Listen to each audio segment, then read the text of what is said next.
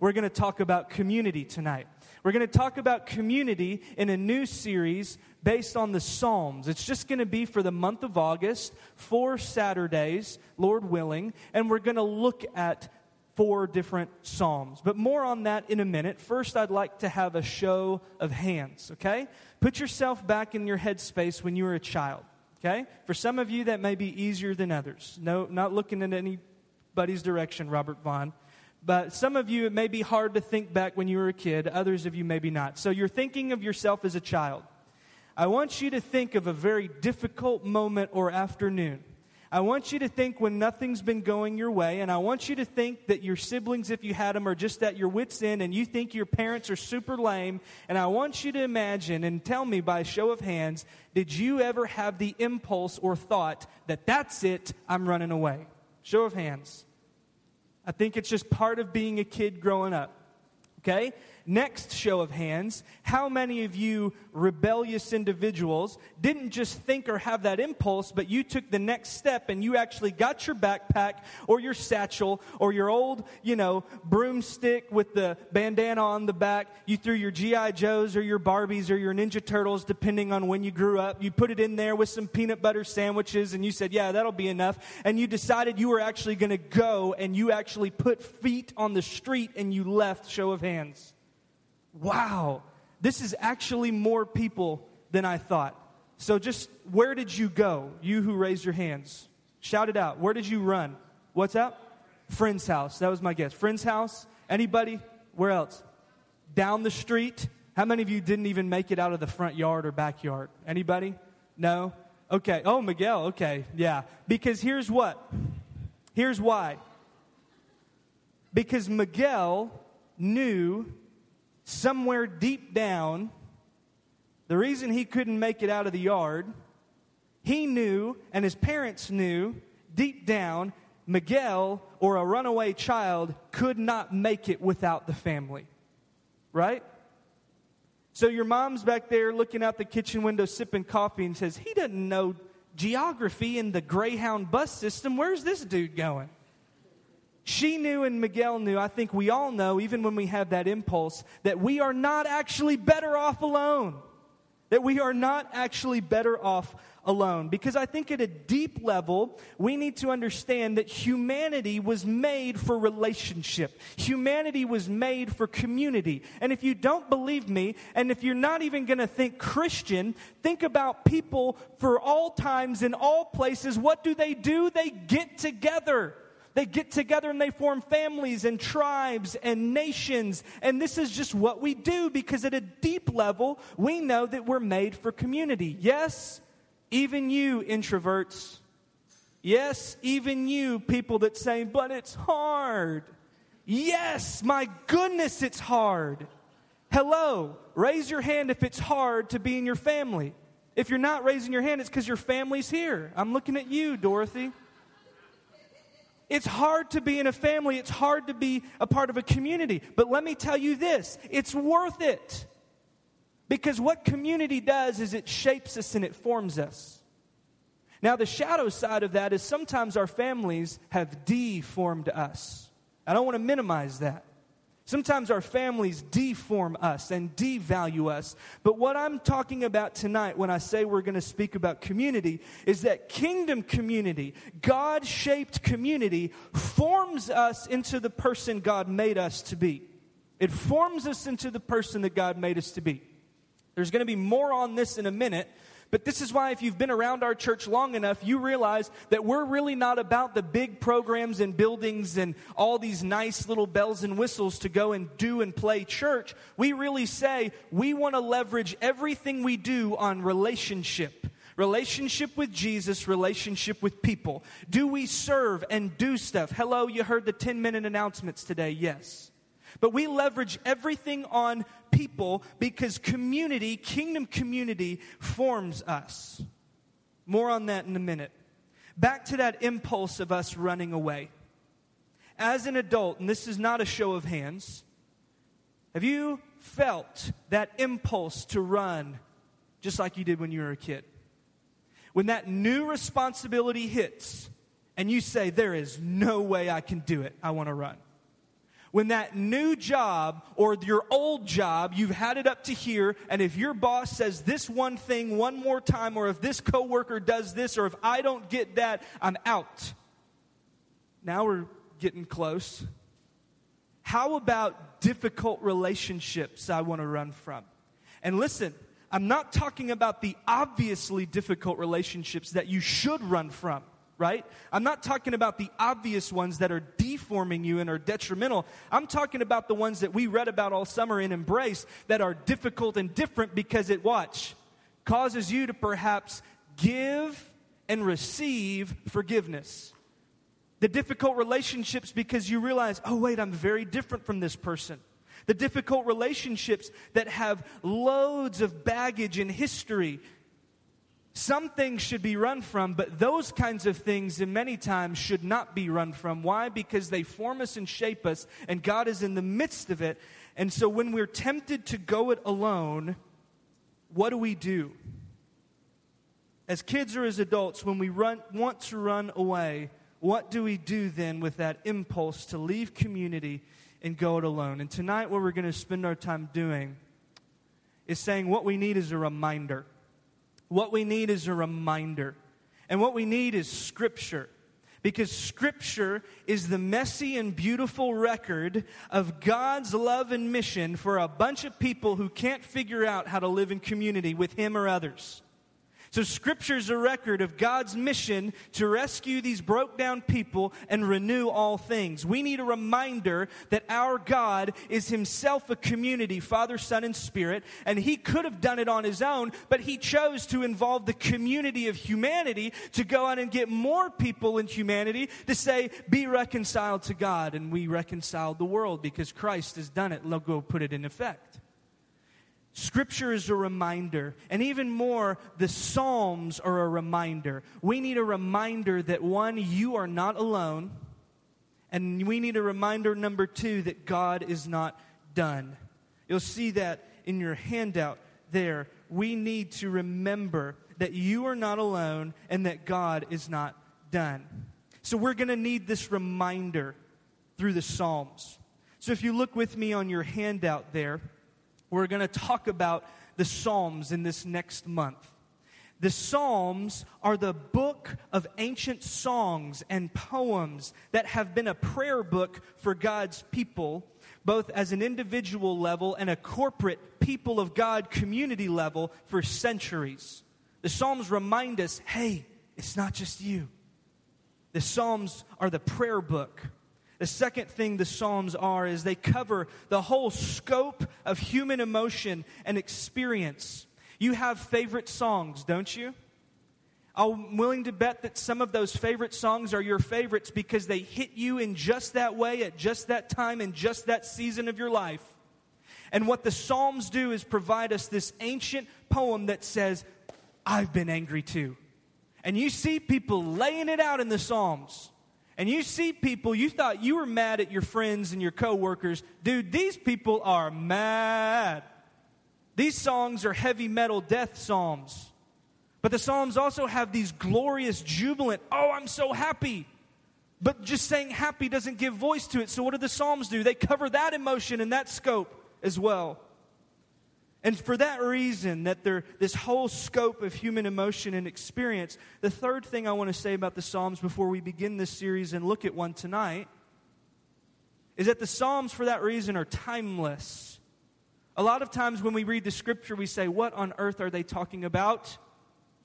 But that just means there must be something more going on here because if somebody read a poem or a song that you wrote today, a thousand years later, they would say, What on earth is this person talking about?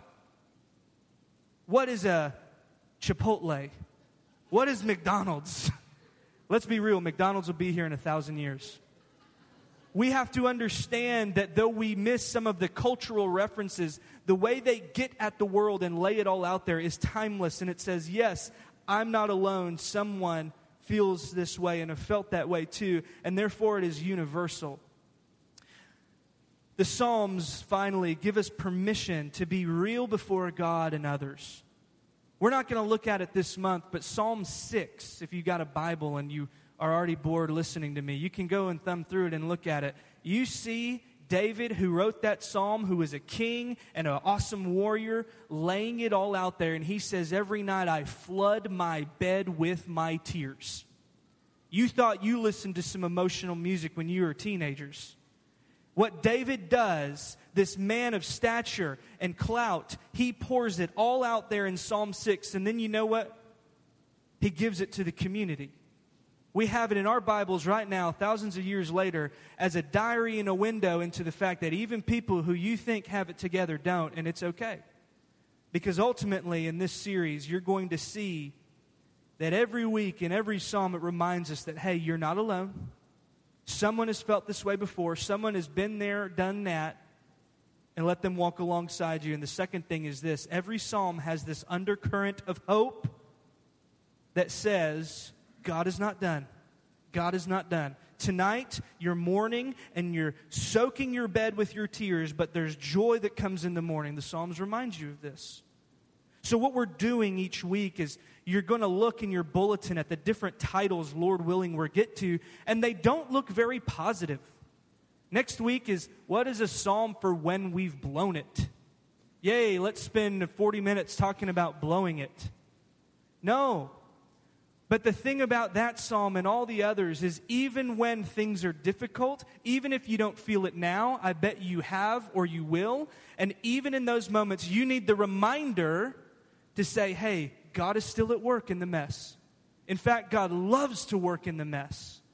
And so this is what we need reminding.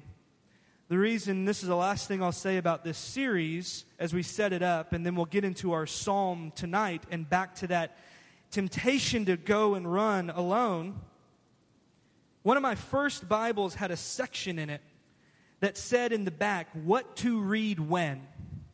What to read when I'm scared. What to read when I'm angry. What to read when I'm sad. And this is the spirit of this series we're in tonight.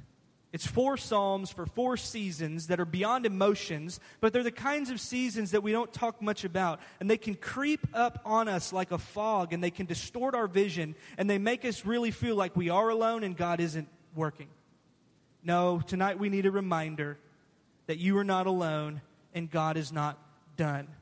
So, the cloudy feeling and season that we're going to look at tonight is this impulse to run when stuff gets hard this impulse to say, I can't do it, I'm done.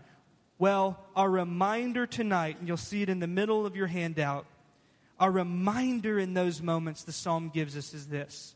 When you want to go it alone, remember that you are made from community, for community, and then you are formed by community. Hopefully, this is ringing in your ears as things I've said just a few moments ago.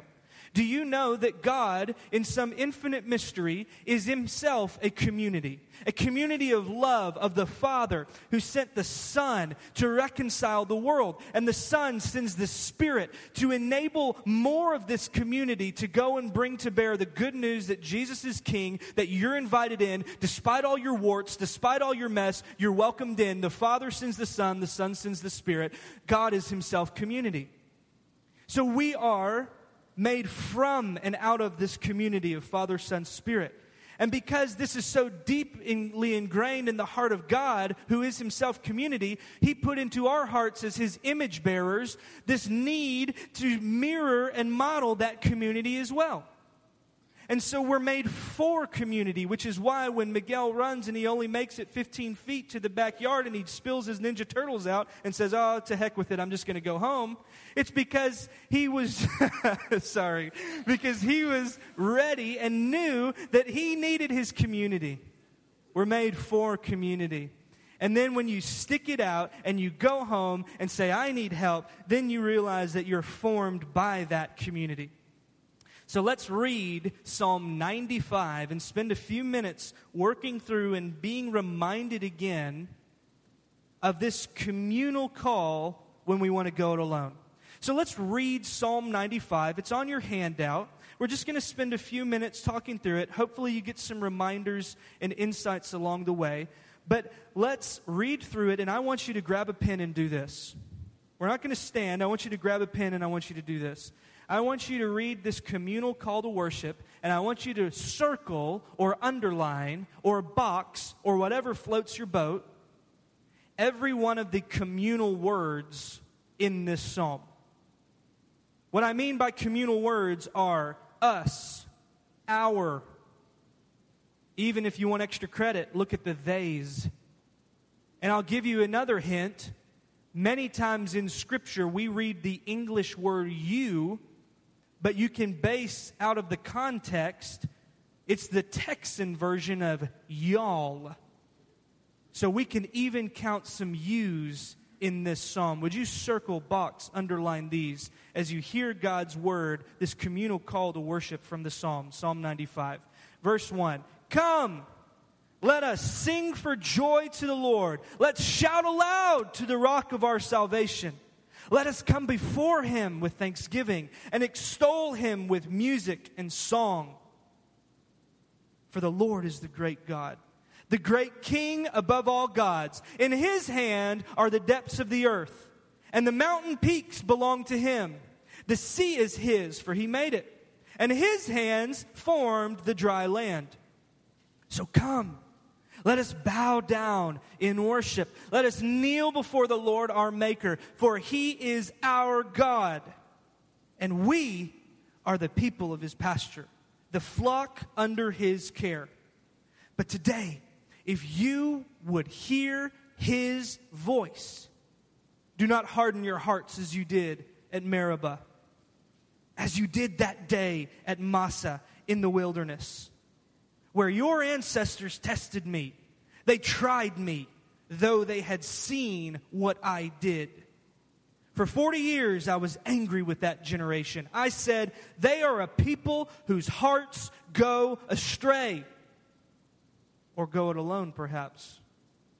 And they have not known my ways. So I declared an oath in my anger. They shall never enter my rest. This is the word of God for the people of God, and we say, Thanks be to God. Notice how many communal words. Notice the major shift in the middle of that psalm. We're going to see as you read the Psalms, they love to compare and contrast. And they love in this psalm to cut it off right there after verse 7 and say, What a beautiful, fun psalm this is. Let's just skip that nasty history lesson at the beginning. Did you notice that shift? How about the movement? Did you notice the movement that we're going to look at in just a moment? Somebody, did you see a lot of communal words in there? We, us, our. What this is is an invitation. So imagine a community of people because it's not just that God wants to be in relationship with a person.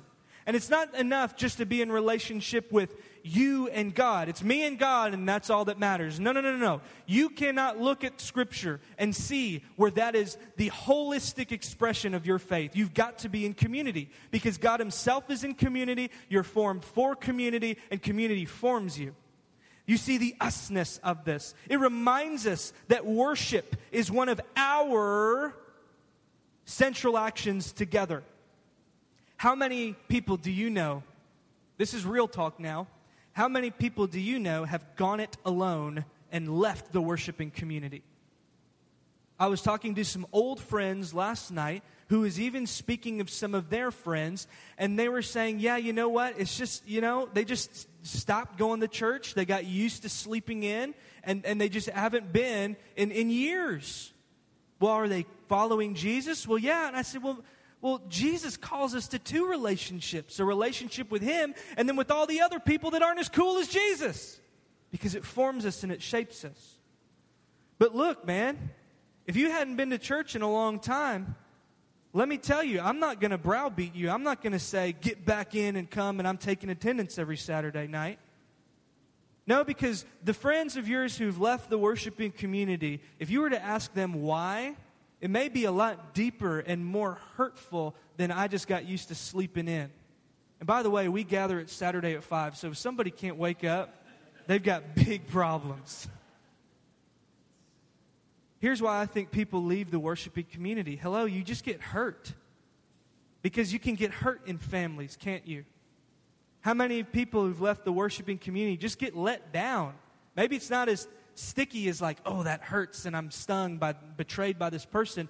Maybe they just thought this community is going to be different. This pastor is going to be different. This preaching is going to be different. This program is going to be different. This small group is going to be different. This is going to fix it. And you do what we do all the time is that we put people in place of God to be the fixer and the magic solution and the emergency room to all our problems. But the problem is that God won't let you down, but people always will let you down.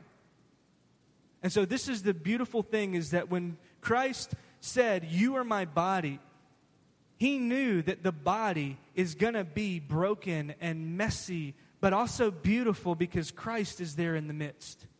And I think it speaks to something where Christ is still at work even in the brokenness because I think that that makes it more of a reality that says, you know what? When I blow it, I can run to God and He still loves me. So when I blow it, would you still love me and extend the same grace when I say, I'm sorry I let you down? But we have to understand that many people in our life have let the worshiping community because they're hurt, because they're let down. Or I'll say this how many of you have felt that impulse to run when you get known? Here's what I mean you had a moment in a small group, a neighborhood group, You've had a moment with someone in our community. You've had a sit down with a pastor. And you all of a sudden feel naked as the day you were born, exposed. And here's where a lot of the hurt and the letting down comes in but maybe they, they reciprocate and meet you with grace, but you've never been in that kind of relationship. You've never been in that kind of church. I like to be anonymous in the back. I like to go over here and do my thing and check in and check out. I like to go serve this way and do this. And like Pastor Kathy was reminding us, I'd like to be safe. Thank you very much. But what happens when you make yourself known? You invite the community to reciprocate and says, hey, I mess up too. Community is a place where you ought to be known and you allow yourself to know others, to be present to others. It's hard, but it forms us. It forms us and it shapes us into the people that God has made us to be. And as we bring our attention back to the first bit of the psalm, I think another reason a lot of people leave is straight up it's boring. Sometimes it's boring to be in church. It's boring to listen to me. It's boring to sing sometimes some of the songs we sing a lot. It's boring to get up and go do this again and it's time for this again. Sometimes we can get bored. And I would say, let us have a reminder. Look at the first bit of Psalm. Come, which, by the way, the very first word of this Psalm, 95, verse 1, another way that English just can't get at it, that is the command for walk. That is, move it. Get up. It's time to meet God. And let's shout aloud. That's another way where it's a rowdy party. How many times have you seen a rowdy party erupt in church? I did in this gym New Year's Eve in this church. This is a perk of meeting on a Saturday night when it's New Year's Eve. I spent four hours that week not preparing a message, but preparing a playlist, going through every song of Motown and Prince to Bruno Mars and making sure there was no curse words or anything clear. We're in a church that can party. But what about the party when we gather together on a usual Saturday to meet God? And that's what we see in verse 2. Let us come before Him. It literally means to meet His face. How many times do you get up and finish what you're doing on Saturday morning and Saturday at lunch and you say, Guys, get up. We got to get moving. We got to go meet the face of God. But here's something that's fun. When you show up, you can't see God, but you might see us. So the question on your handout then is this Why do we gather? Why do we do this week in and week out? If we're opening ourselves to be known, to be let down, to be hurt, why do we gather Wednesday, Saturday, in between all the kind of life stuff together? Why do we gather as a community on your handout? To meet God and to meet others. God has pleased to reveal himself in the midst of his people, which brings me to that second bullet point to meet God with others in community and then to watch. You ready? To meet God in others. In Russia, when Kara and Robert and I went, one of the things that Kara was so taken by was this phrase from a group of Russian monks who lived their lives together. Raman told us that what they say in Russian every time they see is what? Jesus among us. That's the call and response. Jesus among us, he is and always will be. Doesn't the Wiley West Community Neighborhood Group say this? It's a way of remembering that Christ is here in our midst. When you meet with God, you can actually meet with God when you meet with others. Yes, even over a kitchen table. Yes, even fixing stuff on Pastor Bud's house. You can see what it looks like, the very face of God. You are made in His image, and when you stay in community, you begin to see that God is at work within us, and you get little glimpses of the kingdom of God poking through, and you see this is what it looks like. This was must have been what it was like when Jesus knelt down, and He was a king, but He made Himself one of us, and He entered into our world. He, the Word became flesh, and He kneels down and He serves and He washes the feet. This is blowing my mind. I would have never expected that someone would serve me and love me and come alongside me in my grit and my mess and my junk. But you get little glimpses of who God is in the face of even little old us. So, this is why it should be a rowdy party. And then we say, well, why do we, how do we stick together and help form one another. And that's on your handout too. What are some ways we're formed by the community? It's when we see those little glimpses in our face, we see the very face of God. I want you to write on your handout 1 John 4 7 to probably 16. I'm shooting from the hip, at least 4, 7 to 12, maybe 4, 7 to 16. Because what he says is this God is love. No one's ever seen God, but when you love your brother and sister, God's love is made complete in us and God's love is revealed in us. Do you know that maybe perhaps, I'm just shooting from the hip again, perhaps God delights in letting his love be revealed to you by the love of others? Would you allow yourself to experience the love of this community and say, God, I think that's from you and thank you for it? Because I've been hurt, I've been betrayed, but you are forming something in me of trust, of faithfulness, and in this little community of trusting and faithful people, perhaps you begin to see that God Himself is trustworthy and faithful. Are you here? Verse 6 you know what? I would just want to read these things. How are we formed by community? We need to remind each other of God's kingdom and his story of renewal. We've talked about this whole summer of tackling misconceptions of all the wrong narratives and stories we've got swimming in our heads. The world has no shortage of stories to tell you more, more, more. You're not good enough, so get this. You're not that. You're not this. Your head has all sorts of them. We remind each other and say, You are good. You are beautiful. You are one in whom Christ dwells, and you are valuable to me and God and others in this community. Remind each other of that, will you please, this week? We benefit from each other's gifts, secondly. We benefit from each other's gifts God gave to build up others. You know that God gives you things so you can give it away? It's cool to play Nintendo by yourself, but it's really fun when you play with others. God has given you these things not so that you could be puffed up, but that others would be built up. That's how we're formed. Thirdly, we give each other the training ground, the greenhouse, the fertile soil to live out the relational ethics of the kingdom. I want to do a study someday, if you give me another month off of preaching. I want to do a study looking through the entire New Testament and try to tease out all the verses about here's how you love God. And I want to put them in one column.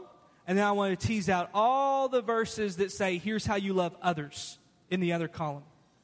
Because my working hypothesis right now is that there will be more in column two of how to love others than there is about how to love God. Why? Because of 1 John 4 7. You know God? Okay, then you must love your neighbor. Oh, you love God? You must love your neighbor. If you love your neighbor, then that shows me that you love God. Well, how do I love God? Love your neighbor. It's this two sides of the same coin. And we give ourselves the training ground when he says, Paul says, bear with one another and forgive one another. You can't go forgive somebody in a cabin in the wilderness by yourself. Unless you have mental problems and your other personality has really blown it and you need to forgive that person. Paul says, forgive him, please. No, we are a relational people in a relational, other centered faith. How do you bear with, forgive, encourage, exhort all the one another's of the New Testament without others? This is how we form one another. So stick with this community because you will become who God made you to be because we will let you down and then we will give you opportunities to offer forgiveness and you'll look more like Jesus. Fourthly, how we're formed by community. We celebrate transformation together. Kathy reminded me of this last night. She says, You know, it's just a beautiful thing when we get to celebrate a Hannah Vaughn leading us in song, when we get to celebrate the steps we get to witness our people taking when they learn to love more and more like Jesus. We celebrate transformation, but we also grieve and cry. We've done a lot of grieving and crying as a community. And we can't fix it, but we can be present. We just live life together. It forms us into who God wants us to be. Worship, this psalm reminds us it's not just about you, it's about an us. Okay, so why worship? We've been talking a lot about the us, but how about God? Well, look at verse 3. You want to know why we worship, why you need to get together and have this rowdy party and move it and meet his face? Read verses 3 through 5. For the Lord is the great God, the great King above all gods. One of the things that will help you understand a lot of these weird passages in the Old Testament every tribe, every community had their God. Okay? Israel, God's people, were tempted time and time again to go and run after this other neighbor's God. This is what the entirety of the Old Testament is about because they could see their neighbor's God, they couldn't see their God. When they wanted to see their God, they looked around at a bunch of them, and they weren't very pretty sometimes.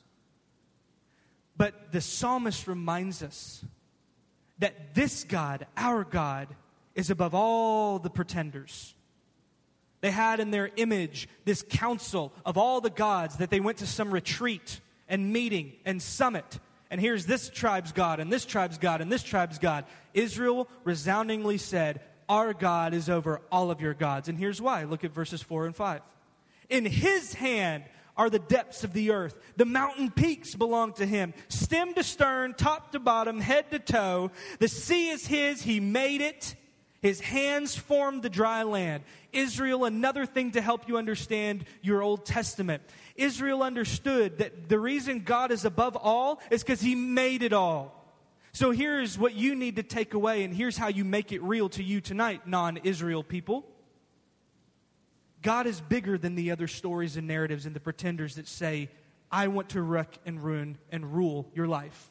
God says, No, no, that's for me. And I won't wreck it. I won't ruin it. I will show you love and life and transformation if you would just surrender to me, your king. He's over all the pretenders in your life. And the second thing you need to walk away with, He's over all the chaos in your life. When you read the Old Testament, especially Psalms, uh, the wisdom books, when you look at Jonah, when you look at Job, when you look at, uh, at these, the, the prophets, they feared, as you might expect, storms. They feared the sea. They feared all the things that threatened to kill him. So they reminded themselves that God's over it. Think about Genesis 1. Where was God hovering when we first meet him? Over the what? The waters. Know this whatever chaos is in your life, God not only we see in Genesis 1 hovers over your chaos, we see in John 1 the word became flesh and made his dwelling among us. He enters into your chaos. When Jesus meets his disciples freaking out and losing their minds on the boat in the storm on the sea, they're looking up and saying, God, God, God. And Jesus walks up and says, I'm right here. Other times, he's in the boat, he's in the chaos. Would you remember that he's in the chaos? This reminds us.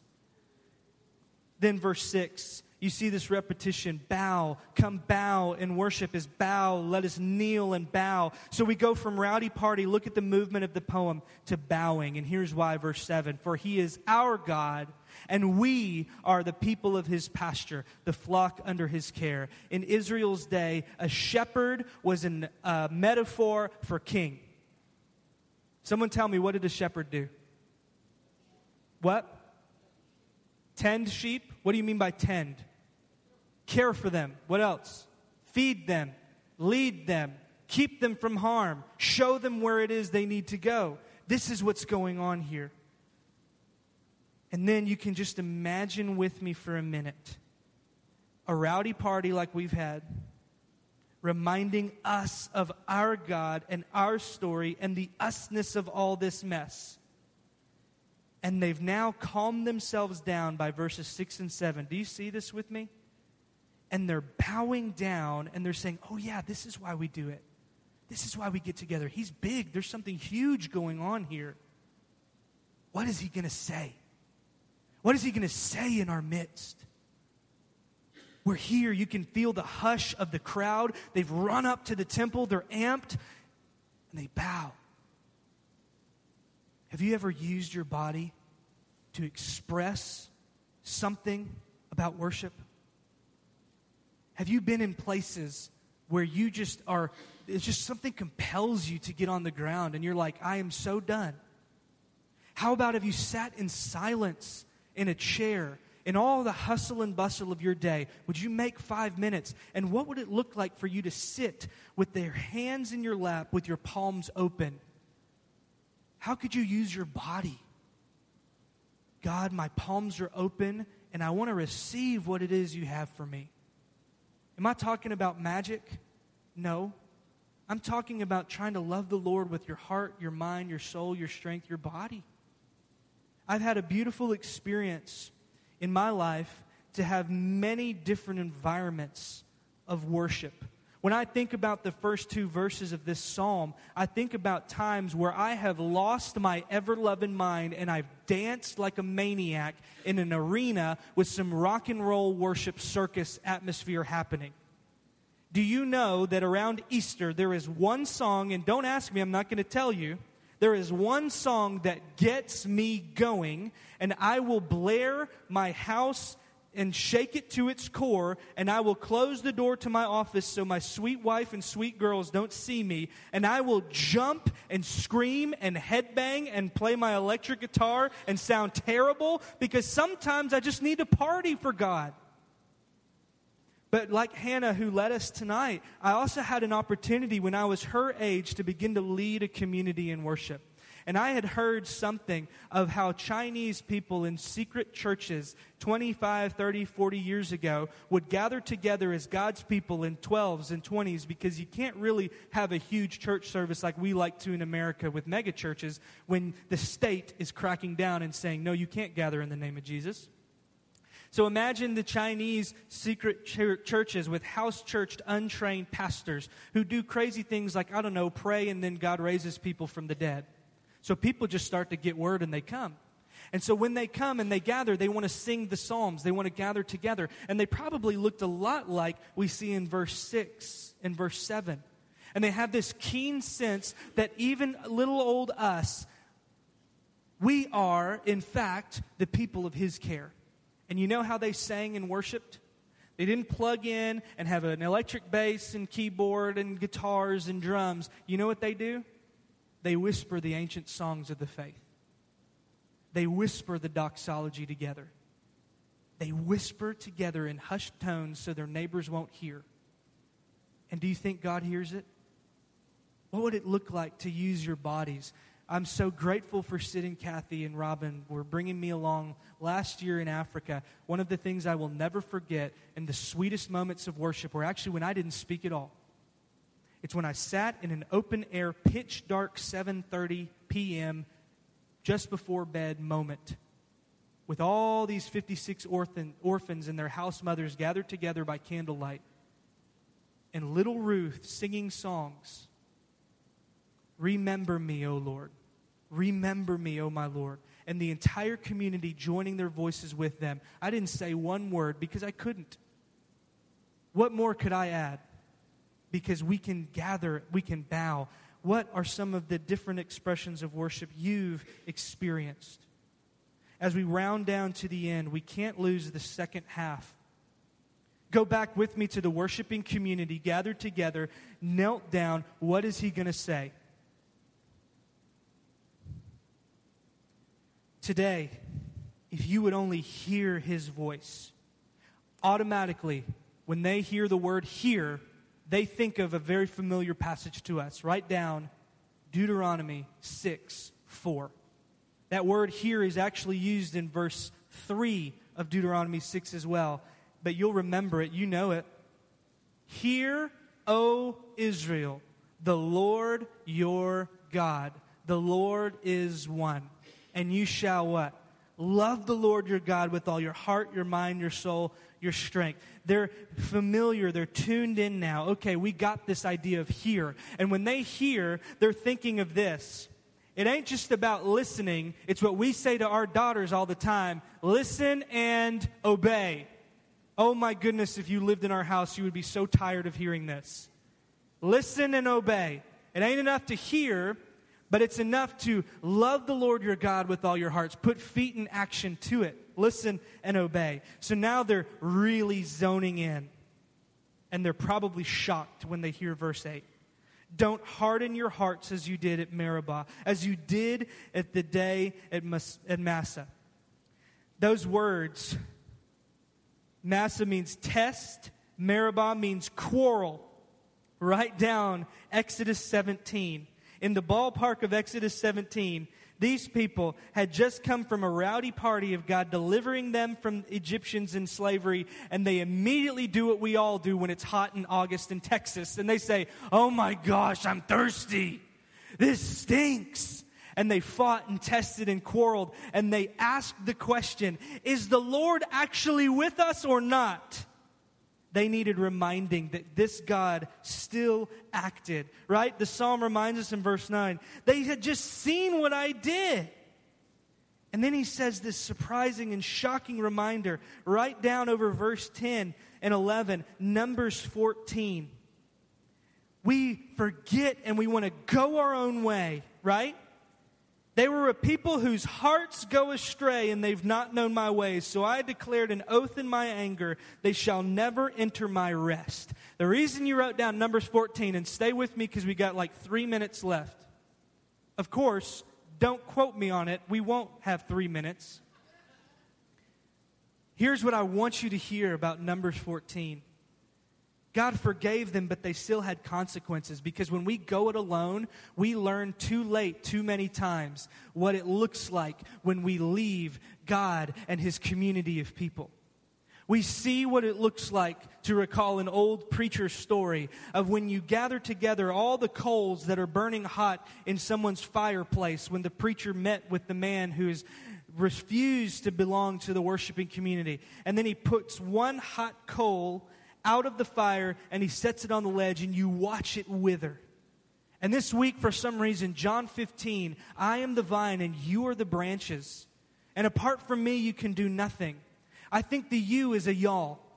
We are all the branches, and to fully live the life is to live it in community. So, worship, taking these two halves together, reminds us we've got to listen and obey. And it reminds us that we're to worship with gladness, but also walk together in obedience. It's not enough to come and go to church and, oh, this is great and fun. Not enough to come on Wednesdays and have fun and yucks and, oh, this is great if it's not seeping down and if we're not following Jesus together for God's kingdom in our neighborhood, then what are we doing? It reminds us not just to worship, but to walk. And then as we close, let's go back to that worshiping community. Their ears ringing with a history lesson, and they're bowed down, and there is no resolution to this psalm. I printed it out on your handout, but if you looked in your Bible, it ends. They shall never enter my rest. What God meant for them was they never made it to the promised land. The people that grumbled, the people that walked and wandered for 40 years, not even Moses made it. In Numbers 14, he says Caleb made it because he trusted me and he didn't go his own way. It reminds us how serious it is in God's kingdom to do this together. And the rest, of course, reminds us that when we make it to kingdom come and when God does renew all things, He's going to renew it with all the other people that we never thought would be there. Because God delights, He delights, He delights, He delights in inviting so, so many to the kingdom party. Because we are formed from community we are formed for community, and we are formed by community. So there's no resolution in this psalm, but there is an invitation. And we close with this Will we be a community formed by God and each other for God's mission for the world? We can't do it alone, and God Himself didn't choose to do it alone. He wants to use us. So, today, to use the words of that psalm, will you hear His voice? Will you lean into this community? Will you lean into some community? If it's not here, what, what, what doesn't bum me out is when people leave our church. It does a little bit, obviously. But what bums me out is when they leave our church and they don't belong to any church. It breaks my heart. I've blessed so many people who've gone because I know that they would be formed better in another community in this season of their life. I'm not about building an empire in a church. I'm about following Jesus with who we have for this season. And sometimes people who need to go and who need to be fully formed need to find a new place in a new community and a new family for a new season. But if you would listen to his voice and look at the questions going forward at the bottom of your handout, if you would lean in and if you would listen, perhaps he's saying, you know, I think it's time for you to really be known. I think it's time for you to know. What would it look like for you to be seen? Let me tell you, as a pastor, I am so encouraged and so grateful every time I hear stories of you guys doing things that I have no idea about. My favorite thing in the world is to hear, oh my goodness, that happened? Y'all did that? I, it, it, doesn't, it, doesn't, it doesn't need me. There must be God at work in this. It doesn't need me. It doesn't need the pastors. It needs you because you have the Holy Spirit and we're no better. We just have a different role. It encourages me when you reach out to help or when you reach out for help. You are not alone and God is not done. So, will you hear his voice to lean into a community, and then finally to be a visible witness as a community in our neighborhood. I love this book, Embrace, and I'm going to close with his quote. When we are a community, this is not his quote yet, we're giving a visible witness to God's kingdom community. Where God can't be seen, our community can. So I think about this question. When we're tempted to go it alone and tempted to run away, Leroy Barber asks this on page 117 of his book are our challenging neighborhoods and hard cities, or let me add, hard families, communities, churches. Are our challenging neighborhoods and hard cities better because of the Christian presence in them, because of our presence in them? Would we be a community formed by God and each other for God's mission in our world? May we not go alone, may we go together. In the name of the Father, the Son, the Holy Spirit. Amen. Would you remain standing as we receive our benediction?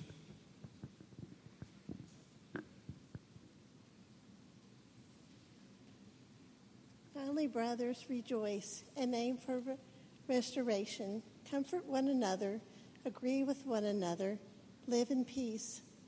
And the God of love and peace will be with you. Go in peace.